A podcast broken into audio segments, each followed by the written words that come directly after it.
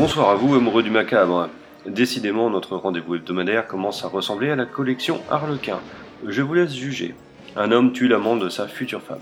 Flashback. La femme est mannequin et l'amant photographe. Ils sont en plein shooting. L'agent et futur mari fait preuve d'arrogance et de bêtise, et le photographe comprend qu'il est un petit ami violent et possessif. Il propose donc à la jeune femme de venir chez lui en cas de besoin. Bah voyons. Besoins qui arriveront bien vite, et les deux débuteront une liaison. L'agent voulant garder sa future femme pour lui, tend un piège au photographe, le tue, puis l'enterre. Mais, une promesse faite devant une déesse maya ne s'encombre pas de ce genre de détails. Le réalisateur de ce soir, c'est une vieille connaissance puisqu'il s'agit de notre copain Fred Decker. Pour rappel, il est le réalisateur de la sympathique et référentielle série B Monster Squad, et scénariste de déjà quelques épisodes des contes. Pour animer cette histoire, on trouve Terry Hatcher dans le rôle du jeune mannequin.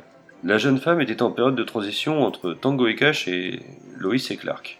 À ses côtés, dans le rôle du photographe, Kyle Secor, un acteur de second rôle vu notamment dans Drop Zone aux côtés de Wesley Snipes ou récemment dans la série Flash où il incarne Thomas Snow. Alors, autant je regarde Flash, mais Thomas Snow, je ne vois pas du tout qui c'est. Mais je suis peut-être pas encore arrivé jusque-là.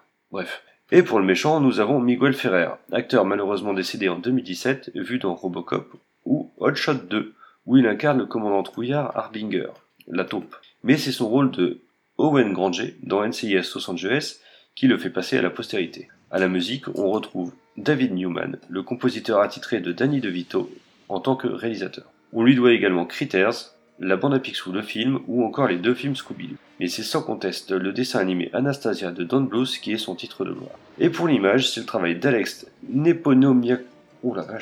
Et pour l'image, c'est le travail d'Alex Neponomiaski vous m'excuserez si j'ai mal prononcé le nom, mais là, chef opérateur talentueux récompensé en 1988 pour son travail sur Beyrouth, le dernier film. Passons maintenant à la note. Casting 3. Tous les trois sont très bons. VF 2, c'est efficace et très correct. Scénario 2, légèrement fantastique et prenant comme il faut. Humour 0, il y en a pas vraiment. Ambiance 2, on a une belle image nocturne et c'est vraiment très très coloré et, et très pulp. Réal 2, on a quelques cadrages plutôt inventifs qui viennent euh, renforcer une belle efficacité. Bah en bonus, moi je mettrais 2. On a vraiment des, SFX très sympathiques et le casting fonctionne vraiment bien. Une note globale de 13, un épisode joli et très sympathique qui se laisse suivre agréablement. Sans folie, mais par rapport à l'épisode précédent, c'est un grand pas en avant. Mais je vous laisse juger. Allez voir l'épisode. Et bonne soirée, bon épisode, à la semaine prochaine.